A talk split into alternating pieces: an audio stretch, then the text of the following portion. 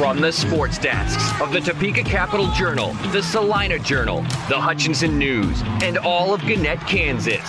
This is the Gannett, Kansas Sports Podcast.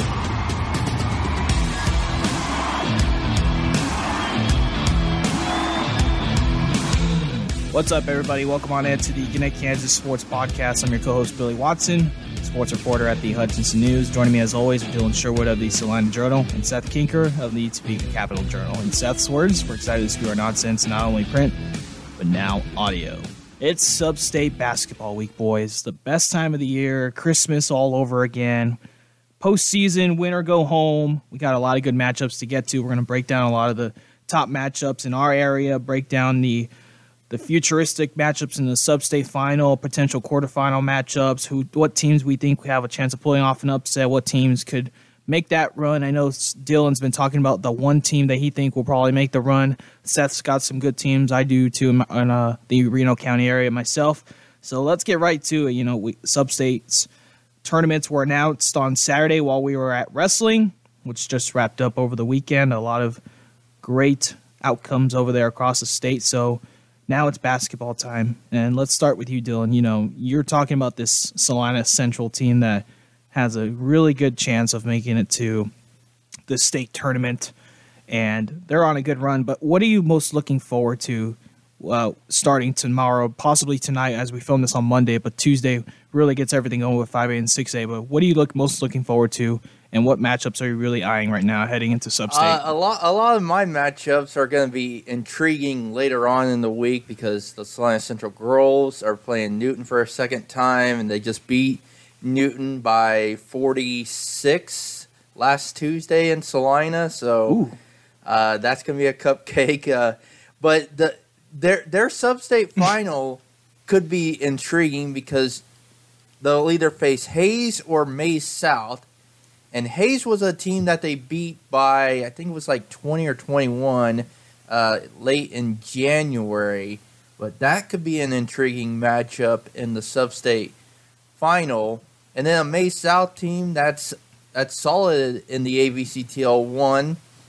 And I mean, I mean, I think that's gonna be no matter who they're gonna play, it's gonna be difficult because they'll see either a Hays team for the second time, or they're going to see a very solid Maize South team. And I, I'm just looking at the score from January 28th. Salina Central beat Hays 68 to 43. Also, Hays plays in the WAC, which doesn't have. I mean, on on the girls' side in the WAC, it's either Liberal or Dodge, but uh, nobody else. But um, I see an, an intriguing Salina Central Hays matchup, or maybe even them facing Maize South. Maize South 11 and 9 playing in the difficult AVCTL 1. They got wins in league play over Newton, Salina South. They got an AVCTL 2 win, a non league over uh, Ark City. Uh, they lost by 5 to Goddard. Uh, they lost by 11 to Andover, lost by 9 to Hutch. A 12 point loss to Hutch, 24. Uh, I, and I've seen Maize South play. I saw them play in December, and they got Avery Lowe, who's a six-three junior, uh, and then they got some they got some good uh, perimeter players, and I think that matchup could be interesting if we see it. But Maize South has to go to Hays, and that's a difficult eight-nine matchup and a very good toss-up. So that's uh, that. I mean, I see Salina Central getting out of there because of their experience and getting to the state tournament last year and losing in the semis and finishing in third, uh, uh, losing to Andover Central. But I see the Salina Central team uh, going far. Um, but uh, I got a game tonight with Ell-Saline. Uh, I think they will make it to the uh, semifinals. They'll have to run into Herington most likely in the semifinals. Uh, Sacred Heart boys could probably make a run. They would have to run into St. Mary to get to the 2A. And Salina South has to play Andover Central on the boys' side. I don't see it, see them winning that. Uh, Salina Central has to play Valley Center on the boys' side. Uh, that'll be a third matchup, so that'll be interesting because it seems like the trend for the Salina Central boys is playing a team at least three times in a year, and uh, it, has been an interesting one there. I think That would be the second team that they would play for a third time. And then um, let's see, southeast of Saline, they're both the number one seeds in the Minneapolis substate, and I see them uh, getting out of that substate and heading to Hutch as well. So, Salina Central girls and both southeast of Saline teams, I look at seeing going qualifying for the state tournament from the Salina area. Yeah, and going more on to that, you know, uh, my area, we got a potential sub-state final with a couple teams from Seth's area. Um, I'll kind of start from the bottom going up. Uh, Hutchinson Central Christian ranked number four in the final 1A Division Two. 1A Division Two classification. They got the first round bye in the Stafford re- uh, sub-state, and they'll end up running into McPherson Elyria Christian, who they beat actually early in the year in, in a sub-state preview, as uh, Coach called it. Coach Kaufman over there called it. So that'll likely happen on Saturday. Uh, Central Christian will end up playing Chase on Friday. A good matchup there. Another kind of rematch in the small schools will be Pretty Prairie Norwich. They'll potentially run into each other in the sub-state final at Udall. Hopefully, I, I said that right, Dylan. Uh, I know you're always uh, you're, you're good. Udall. Mispronouncing school names, yeah, but yeah, you're Udall. Good. There you go. So another It'll be the third time, fourth time they play each other. Third time, third time they play each other this season. Pretty Prairie avenged the first loss of the year in a tournament championship and held Norwich to 19 points. So that'll be a, a Saturday night primetime matchup in Udall. Another good one is the Nickerson Substate, both on the girls and boys side. This has been probably talked about around the area, maybe around the state, but this has probably one of been the most talked about and most unfair substates in probably the whole state because on the girls' side, you got number one seed Nickerson, the host. Cool for them. 19 and 1 on the year. Only loss is to the, the two seed Cheney in the Haven tournament, which was a blowout.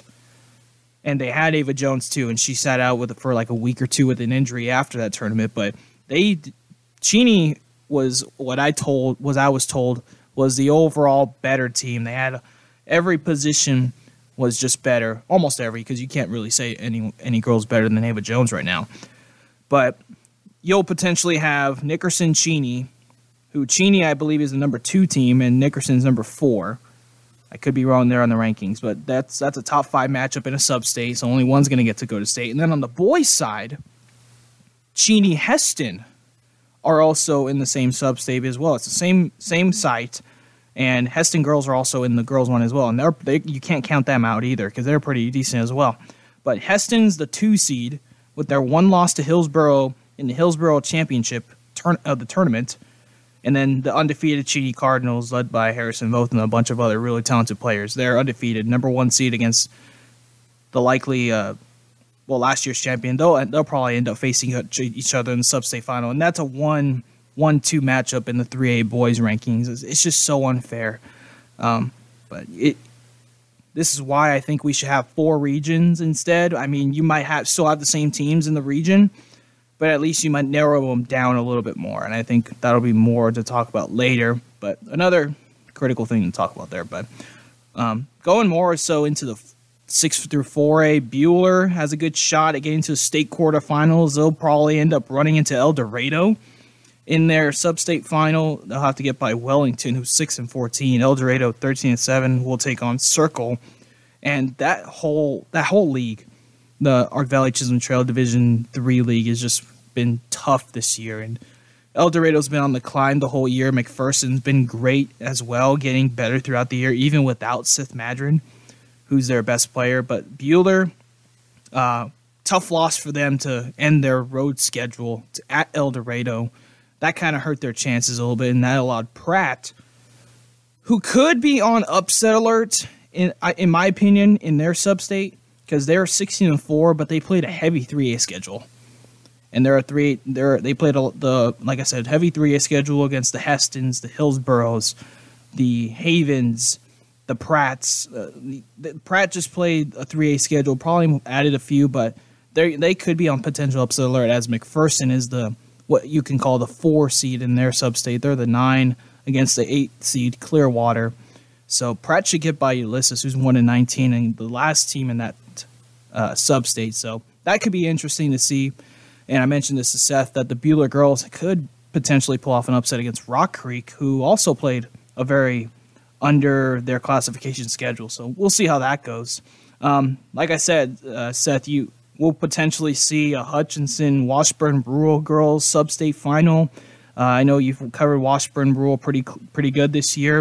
Uh, another team they'll they'll they'll face tomorrow Tuesday is Manhattan eight and twelve. Uh, Coach Connor Riley told me this. They're not to be looked over because they're eight and twelve, but that's a Centennial League up there in the upper parts of Kansas. So Hutchinson can't take them likely. But what are just your thoughts on Washburn Rural's chances this year? You know, they you just said they went through a midseason tournament where they got those losses and learned, but how good is this Washburn Rural team that they could potentially face Hutchinson in that sub-state final?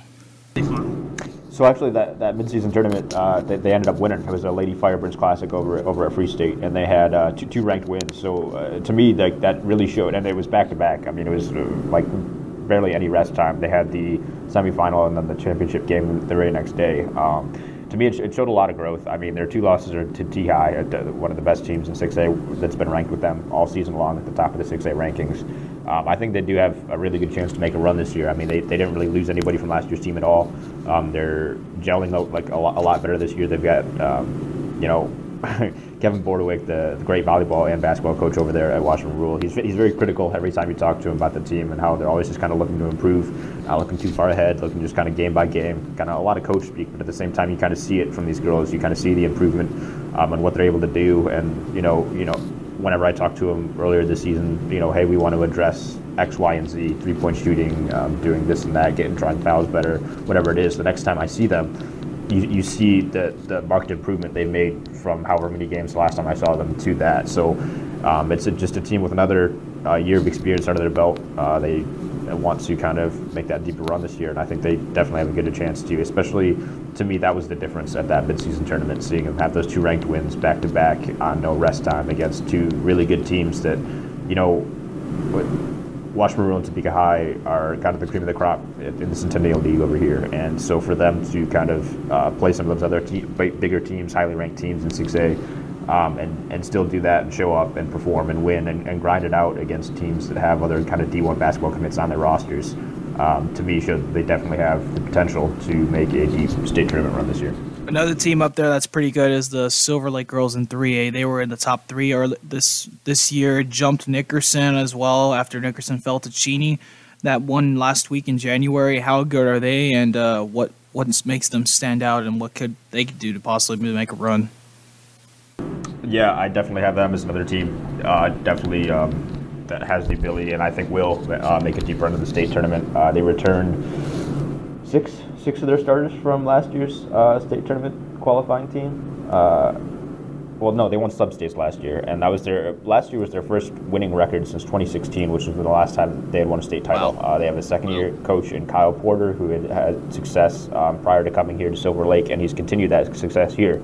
Um, the they've got uh, Mackenzie McDaniel down in the post. Uh, she's a double double machine, um, and then their perimeter is um, they got Taylor Ross, another forward there, who's uh, just a junior now with more experience, and with the attention that Mackenzie McDaniel kind of requires in the post. Uh, almost every team doubles her right away. Like she's a focus on the scouting report. It allows Taylor to kind of get her shots in the paint and honestly get a lot of easy rebounds because so many teams focus on her. She's able to kind of clean up, or McDaniel, that she's able to kind of clean up the boards really easily. And their perimeter trio um, Mariah Farmer, McKinley Kruger, uh, Kevin Kruger, they are all kind of interchangeable. They all can push the ball, they all can defend, they can all shoot, mm-hmm. and so it's a, just really fast, fast-paced, up-tempo team that can defend in multiple ways, attack in multiple ways. Um, I really like what they're able to do. Um, it's been kind of fun to watch them uh, just climb the rankings. You know, they weren't ranked. Uh, they were ranked highly, I think, not highly, but they were ranked at the start of the season. They've steadily climbed into that number one spot and held it. Um, they had a couple couple scares I think near the end of the season where they might, might had like the first half go a little bit slower than they would have liked, and there was a closer score, maybe been trailing in a game or two. But yeah. then in the second half yeah. they ended up pulling away. So it is uh, that's a really impressive team to me as well. I think that can also make another run uh, this postseason. As far as your area goes, you know those three teams you mentioned: Topeka High, Washburn Rural, Silver Lake. Uh, who else kind of has a chance? And w- go ahead and break those teams down uh, as much as you want, or as least as you want. But who else can kind of uh, keep their season alive in, in the Topeka area right now. Area right now. Yeah. Um, I'll go with uh, Hayden in, in 4A. Uh, they're going to travel to Holton and face number five Holton on Wednesday to open up their sub-state. But um, if they get past that, they place the they face the winner uh, number four Wamego and the number 13 seed Coffeyville. And Wamego's ranked um, in the top 10 in 4A. But the thing about Hayden is like they play again. You go back to that Centennial League. They play such a, a, tough schedule, being one of the smaller schools in the area, playing all these you know 5A and 6A teams. But they've taken their lumps and they've come out better for it. I mean, if you look at their, their record, it doesn't kind of stand out to you. Their record is uh, seven and thirteen, but if you look at their schedule to end the year, they went four and five, uh, with the one loss being to Topeka West, the number two ranked team in 5A, who went to the state championship last year. They lost 51 to 48 in overtime um, on a last second three, so they easily could have been five end of the season on a 5-0 win streak and beaten the number two team in 5A, if not for a hero three ball by one of the best players in the state, Elijah Brooks. Um, and, and, that, that team is just, uh, they've got weapons. They got some senior leadership. They've got guys kind of stepping into bigger roles this year. They've had they had a few returning players, but not a lot of guys that had quality varsity minutes last year, not until like late in the season last year. So for them to kind of step up and gel and, and have a new head coach in Dwayne Paul and see them uh, kind of putting it all together at the right time. You know, you always talk about wanting to play your best best basketball in March, best basketball at the end of the season, peaking at the right time, all that, all those kind of things. And I, I think they really are. Um, they got Trent Duffy, um, an experienced guard, a collegiate commit, uh, Joe Otting, who's a standout, a a D1 football recruit, uh, also having a great year in, in basketball as well. Um, so they just have um, good weapons. You know, it's, it's a solid team basketball. To me, there's no kind of superstar. Like things might run through the post with Joe Otting, but at the same time, they've had other guys kind of step in and, and, be the guy on certain nights. So it's it's a really good team team oriented basketball team. I think that has um, just a lot of good pieces that, that gel together well. Um, kind of looking at some of the other teams, I'll say like um, Highland Park. They've been ranked all season long. They're the number three seed in their sub-state. Um, and if they get past St. Thomas Aquinas on Tuesday, uh, they'll face the winner of number six Piper and number 11 Lansing. Um, that's a team that is uh, the, the, the the only worry I have about them is their, their, adjustments to some of the things that once teams see what they like to do, which is uh, push the pace, get out in front, and kind of play up tempo. You know, they have a lot of uh, senior guard Ontario Roberts, one of the best guards in the state, uh, crossed a thousand points this year. Um, he can do it all. I mean, he had 35 points against Topeka West earlier this season, but two of their losses against Topeka West um, they kind of were slowed down by uh, trademark amoeba defense that uh, West likes to run, just to kind of a, a 2-3, and they also threw in some 3-2 in there. And they really just got back on defense to kind of prevent Highland Park from getting out and running. They're, what they like to do, they have another guy, Trailers Aldridge. He, he, can jump out of the gym. He's, he's he's a highlight reel just waiting to happen every game. It's his hops and his. I mean, he can stretch the floor too. Like he plays the four and the five for them, but he can step out on the perimeter as well. Um, he played on the uh, an AAU circuit this summer, playing on the national circuit, seeing some high level competition with the Arkansas All Red team. Um, so, uh, to me, it's going to be interesting to see how they can adjust because they saw it the first time against T West and lost handily. Uh, so that zone slowed them down. Topeka West got back and didn't allow any transition for Highland Park. Um, in the second rematch uh, this these past couple weeks, it was another loss. Topeka West beat them again, but it was much closer this time. Um, Highland Park kind of got out and ran initially to start it off, and then Topeka West kind of fell back to what was working before, switched back to kind of that 3 T zone defense, and then in, in the end, uh, Topeka West came out with the win because Highland Park was able to convert better than they had the first time, so it showed growth as far as their zone offense and being able to, being able to attack that zone. But it still kind of got them out of their rhythm. So for me, I think they, this team does have a chance to make a run in this state tournament, but they're going to have to show um, everybody that you know obviously that's going to be on film now. Teams are going to pull out that zone and not let them get out and run and, and take advantage of their athleticism they have on the wings and at the guard positions. So for me, that's going to be interesting to see how much growth they've shown from that recent Topeka uh, West loss to end the season um, and what they can do there. Um, going down through more, the Seaman girls, or actually both both Seaman teams uh, stand out to me. The Seaman boys, 13 and 7, not a great record. They're the number nine seed here in their sub-state, but they stand out to me, and you know they're going to have a tall task ahead of them because if they win on Tuesday, they face the number one seed Hays, who's 19 and one. But that's a team that they they have the pieces. They returned four starters this year. Aaron Davis didn't return until uh, well after the Christmas break, I believe. Um, he's uh, their, their post player, their biggest guy. But that, that team has a lot of scoring ability. Uh, Bonner's deadly from three. Ty Henry can do it all inside and out.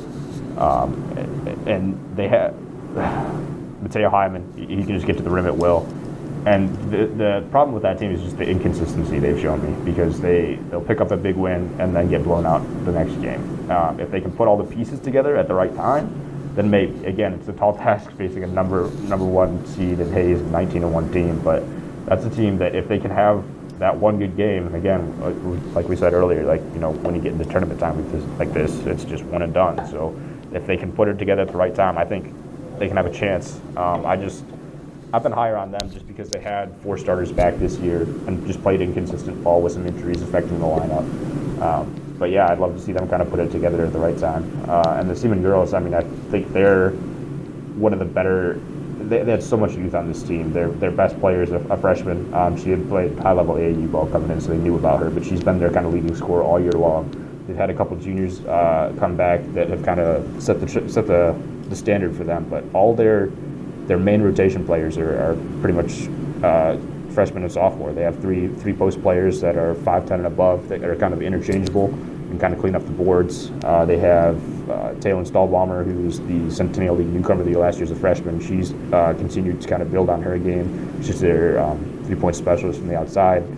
Uh, they, again, the, those couple juniors I, I, mentioned coming off the bench and providing more more shooting as well. So you know, to end the season, I think they took down they took down Topeka High, the number two ranked team in 6A. They upset them after play even the first game uh, earlier in the season. Uh, they only lost to Topeka High by five points, so we knew that they had was a good matchup then. And the second time around, when they hosted them, they beat them. Um, and then later that week on Friday, they beat uh, top-ranked 5A team in Lansing. Uh, so they kept it going there, and then to end the season as well, I know they picked up another ranked win against uh, Emporia, another ranked, another strong uh, 5A program. So they're rolling at the right time. They're 15 and five.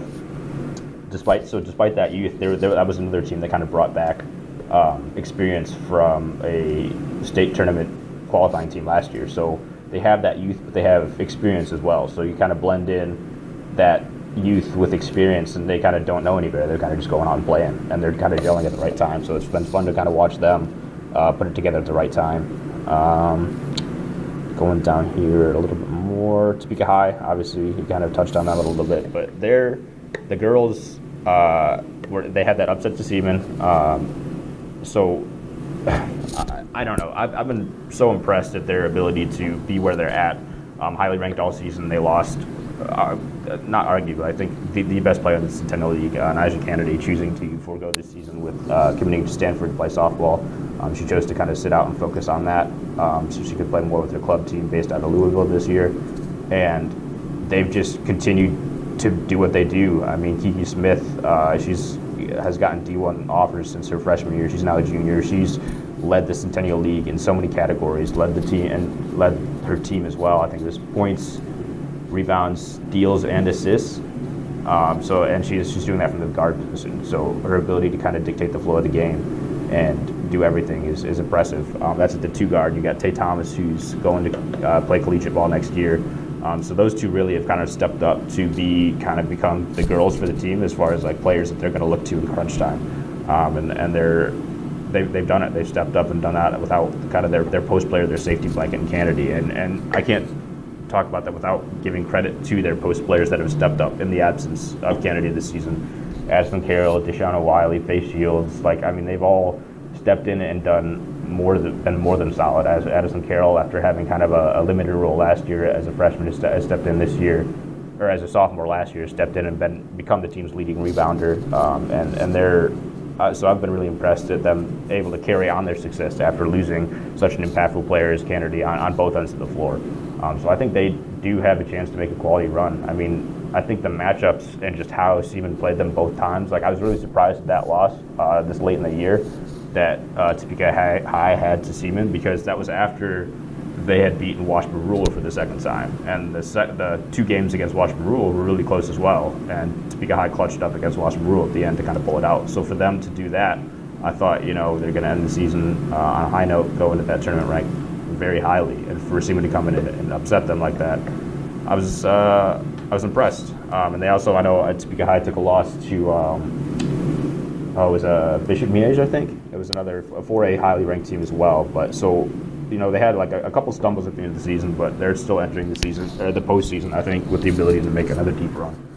Um, and then the last couple here, the Topeka West boys, 19 and one, one of the best. I mean, I again having a more limited scope this year with our with our coverage and, and staying with the Topeka area teams. I haven't seen some of the other, these other top guys, but I'd have a hard time saying there's anybody more impactful or better than Elijah Brooks um, in in boys high school basketball. Uh, he he does it all, and he can the way that you know teams will play a boxing one on teams will face guard him. Um, his ability to just still have an impact on the game the whole time and still kind of make it seem effortless is just really impressive. Like he averages, I think, just under 30 points a game, and it's it always looks like an easy 30. It's never like you get like you see this scorebook at the end of the game, you're like, oh yeah, but then like you're watching the game and it never seems like he has to work for it. Like he he glides to the rim, he can get to the rim at will, no matter kind of what you put on him, what looks you put at him, and he's uh, the team's leading stealer, uh, is up there in rebounds as well. I mean. Uh, I don't have enough to say about the guy. Like he's, it's crazy. It's been crazy to watch him this year, and and I, at the same time, like what he does allows the rest of that team to excel too. You have Malachi Berg coming in, the, the quarterback for the football team. Um, he cleans up the boards, plays strong in the post. Uh, Xavier Alexander, uh, the junior point guard, he's their second leading scorer. Uh, he's a sharpshooter from the outside. Xander Putoff as well, a senior uh, who's going to be playing collegiate baseball next year. He's a sharpshooter as well. Um, so they, I think the complementary pieces of Elijah Brooks being the superstar and the guys they have around him and their ability to um, play off of him. You know, they know how much attention uh, Brooks is going to garner and how much he does garner, and that kind of allows them to be um, aggressive at the right times when they need to to take their opportunities. And you know that that's leading to their, their number three seed, um, and then uh, they overtook Highland Park. Highland Park and the Topeka West boys were ranked all season, and Highland Park initially started the season ranked above them, and now Topeka West uh, around the middle of the season, and then to close the year, a regular season, uh, surpassed them. And then I think the last one we touched on again um, already, we talked about it a little bit, Billy, was the Washington girls. Um, I think, yeah, I think they, again, just to sum it up, since we already talked about it earlier, they just have that quality run. They have they have the experience back. I think the only issue is their depth. Um, if they get in foul trouble, that could cause some issues. But you know, I, it's nothing I haven't. It's in covering them more than a few times this year. It's never been an issue. They've had some players pick up a few fouls, kind of when you wouldn't want them to, either late in the first half or early in the third, where you think, okay, that might affect something if they're going to be out now. But at the same time, they played solid enough to end the game where they're all still in the game. So, um, yeah, a mouthful there, but uh, there's quite a few teams I think here in the Centennial League that. I was going to say, I think there's going to be four girls teams from the Centennial League that make it either in 6A or 5A. Uh, of course, Rural and T High, of course, in 6A. I, I really like Seaman's chances, and then of course Emporia as well. Emporia just cannot slip up because I think Andover Central is their is the sixth, and that one could be a challenge because last year Emporia was the number one seed in their sub-state because they had it. They didn't seed it all like they have done in years past because they did it regionally due to COVID last year, and then they ended up drawing Seaman again, and Seaman ended up winning, and then the, Seaman came here and lost by I think almost 30 to Salina Central. But uh, I think we're going to see the Centennial League re- well represented at 6A and 5A on the girls' side. I think West and, and High Park are going to be at 5A boys. Um, and then AVCTL 2 is going to be well represented with uh, the Salina Central girls, maybe Andover Central. I think the Andover boys are going to maybe do something, but I, I can't remember who their three seed is. But but Mays, the, AVCTL is going to get well represented in one and two Derby girls, of course. Uh, you know, lost to Washburn Rural in the in the Free State tournament uh, in January. Uh, but there's going to be a lot of good basketball in 6A and 5A, and 4A is going to be good uh, with Buhler boys hopefully making the run. And I can agree with Billy that that team's going to make a run. If Jack Voth is stays healthy. What he he banged knees on a play against Winfield on th- Thursday or Friday night. On the replay on the live stream, it, it looked like it was a non-contact layup after a missed layup, and he went up for a rebound, and then landed on his left knee. It looked like, and he, I don't know. I didn't watch the rest of it, but that's what I found, and I exited the game. But yeah, that's never good to see, obviously. So hopefully he's healthy enough because he's really the, the focal point of that that team. If if he's off, then kind of the rest of the team is off too. But it's good when Buhler has guys like Wade Meyer, Grant Ricker, obviously senior point guard Isaiah Hernandez to lead the way and help if both goes down or any one of those inter- interchangeable parts goes down. So that that'll be important for Buhler coming up this week. Um, we'll see how they look against Wellington if it's the blowout we expect, and uh, we'll go from there because they'll, they'll likely face El Dorado in that sub-state final. So that'll be pretty good. We're going to take a quick break and wrap things up after this quick break on the Gannett Kansas Sports Podcast, which which kind of crazy. Tomorrow's March. March is here. March Madness, baby. March Madness is here best time of the year. We'll be right back here on the Gannett Kansas Sports Podcast.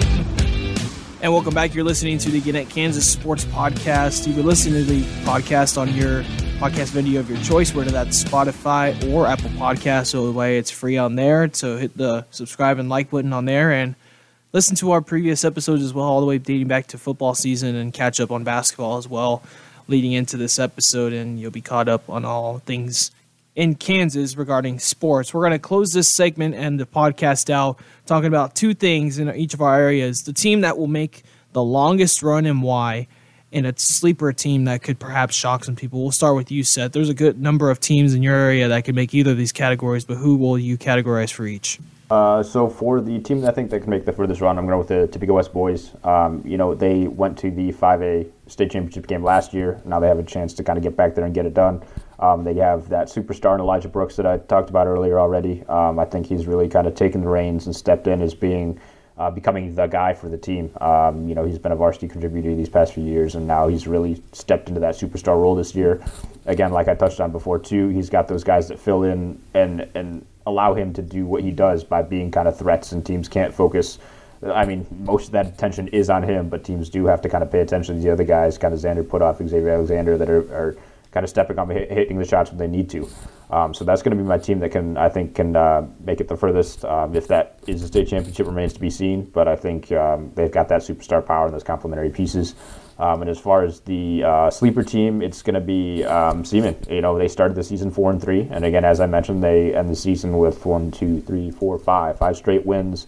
Um, and you know, they are playing their best ball at the right time. Uh, they've got youth, but they've got they play good. De- like their focus, you know, defense wins championships always comes into play around this time of year. Um, they play really good defense. They clean up the boards, and uh, they've proven that they can get it done on the offensive end as well. So that's my sleeper team, Seaman Girls Basketball. There you go. What about you, Dylan? Okay, so the team I think is going to go the farthest is the Salina Central Girls. They've been ranked. Yeah, it is pretty, pretty obvious. obvious. Number one team in 5A since after Aquinas lost uh, in their championship game of their midseason tournament. Uh, and I could tell you this, fellas, I didn't bring this up earlier, but nobody has lost to Salina Central more than 11 points. Like the closest margin of victory for Salina Central has been 11 points, I believe. I'm going to have to pull it up, but I know it's like 11 or 12. But something that I've been noticing in the month of February when they've been playing a team a second time or maybe even a third time like they did against Andover, it's always closer. So, I mean, I like their chances in their sub state, and I, I, I just see them going far. They made it to this semifinals last year. They had they got two goals already checked off the list. They got two more to go. The next one is a sub-state title, and then the next one is a state title. They're they're one of two undefeated in 6A and 5A. Olathe North is undefeated in, in Class 6A. Uh, this team is on a mission with their senior leadership with Aubrey Kears, who's who's their all-time leading scorer at Salina Central, and then she's going to Navy. And then you got um, Hampton Williams, who's going to go to Abilene Christian, who's a stretch three, four, can shoot, rebound, step out and take a three. Michaela Cunningham is a good junior point guard for them, and then they got Lacey Samilton in the post, uh, you know, at six foot that can do some good things as well. Um, but I see them uh, making the deepest run.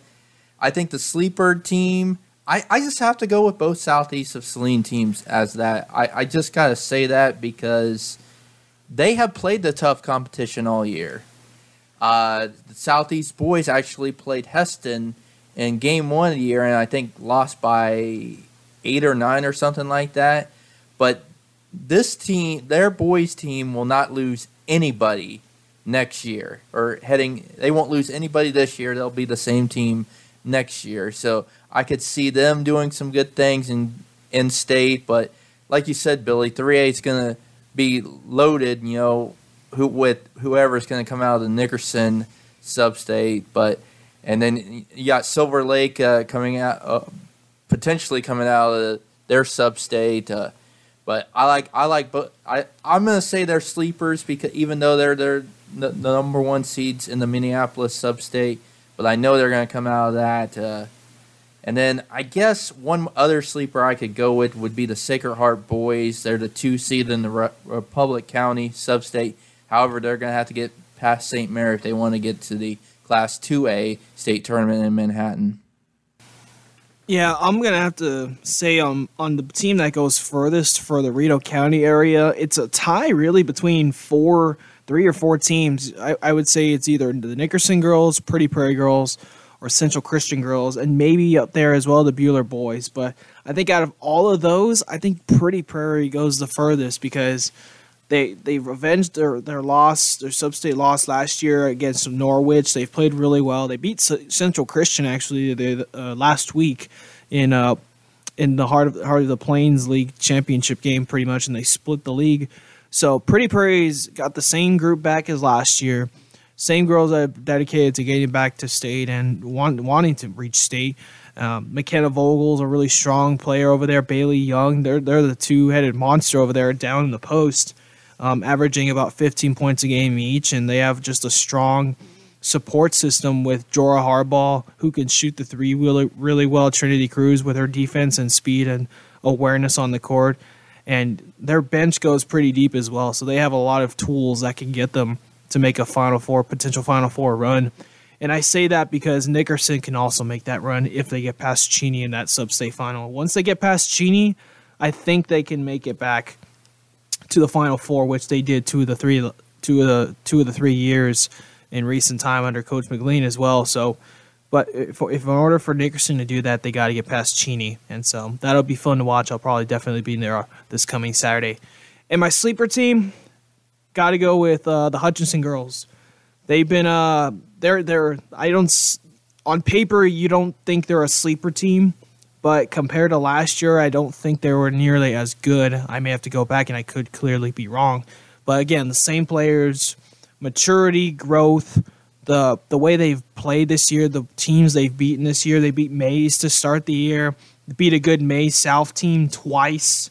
Uh, I say that, and they and they also swept Maize again, and they they played Derby close to end the year as well, and uh, just Grace Posh and Aaliyah Green have been great as freshmen this year to uh, support Jason Jason Moriasi, the Maya Thompsons of that team. You know, so they have a lot of real real good chances. They'll they'll run into Washburn, but we, we, we mentioned this earlier earlier, Seth. If Washburn might get in foul trouble, it might open the door for Hutch. So we may that matchup will could definitely be a good one over there. So that's my sleeper team, the Hutchinson girls. I'll be there on Tuesday as the Hutch girls take on Manhattan at home at the Salthawk Activity Center, and then the Hutch boys could also also be a sleeper team as well. They'll host Garden City uh, on Wednesday at 6 p.m. Also at the SAC. So as we wrap this up, you know, you guys mention real quick where you're going to be at, so we know what type of coverage we're going to we're gonna get this week. Uh, I think we mentioned it during the break, but what are you? Where are you gonna be at this week, Dylan? Uh, I'll be at Ell-Saline Girls tonight on Monday as we're recording this. Uh, Tuesday night, uh, I'm going to be at Sacred Heart and Ell-Saline Boys since that's a county rivalry. Wednesday night, uh, that's still a toss up between Central and South. Uh, and then Thursday. Who is, who is Central and South playing? Okay, so Central is playing Newton, and then South goes to Seaman on the girls' side. Games. There you go. Yeah. So, um, yep. So that one's up in the air. And then Thursday, that one's up in the air because just got to see how things kind of play out from Monday. And then same thing with Friday. State bowling is also this week as well as I got Salina South boys and girls, you know, going for a state title in, in bowling. And then Saturday, it kind of just that's up in the air too. I hope to be at Salina Central Sub State title game, but also I want to I want to go up to Minneapolis, which is about 20 minute drive north of Salina. I want to see southeast of Saline too, but uh, it's, it's, it's going to be difficult. Uh, we got There's a lot, of on planning and seeing we got the, yeah the chips yeah. fall. So, so, yep. Uh, basically, Wednesday through Saturday is up in the air right now. There you so, go. I could I could probably help Seth, out on on Wednesday with that Seaman Salina South game since it's in Topeka. I don't know where, where he's going to go on on Wednesday, but um, but yeah, uh, we'll just play the cards and uh, go wherever wherever wherever we need to go because I mean it's it's going to be difficult.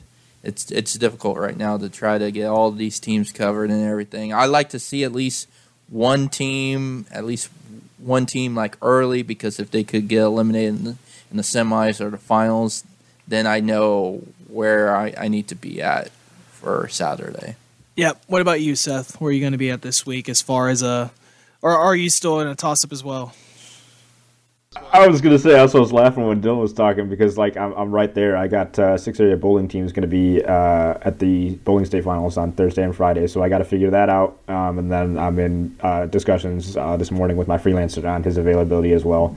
Um, so we're trying to figure that out as well. So I'm kind of a toss up as well. I got to figure out uh, what I'm going to do because I got a couple bowling features lined up, obviously um, with basketball, the state tournament coming up, but the bowling state tournament uh, coming to its conclusion this week. Um, I want to make sure we get that, that coverage in there first, uh, so I can't really definitively say where I'm going to be at yet for uh, basketball. What's the highest you've bowled, guys? Uh, you know, that would be under classified information. Um, yes, All right, we're gonna leave all it right. at that. I'll, I'll probably, I'll probably say my golf swing was about, or my longest, my longest drive in golf was I think 240. My my bowling one, uh, man, sometimes I go under 100, sometimes I go over. So I'll also leave it at that.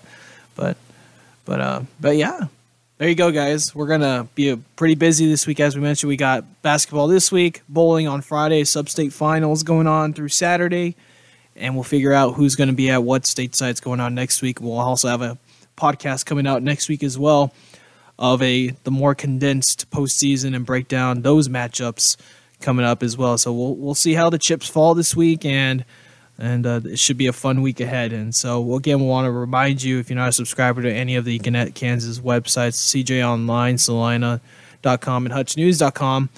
You can be for a dollar for six months. I think that deal is still going on right now. You missed if you missed out on the twenty-two dollars for two-year deal for adult digital access. We still got that deal going on. And as well, you can subscribe to this podcast on Spotify and Apple Podcasts as well. That's completely free. You can hear all our nonsense and our and our laughs and all that good stuff, and as well as look back at what we said in the past and maybe poke fun at us for that. But you know, that'll wrap this one up for Dylan and Seth. This is Billy Watson. We're gonna head out there and have a good week this week and get some good coverage and breakdown and see who's gonna make it to state basketball. So with that, we'll see you at the games.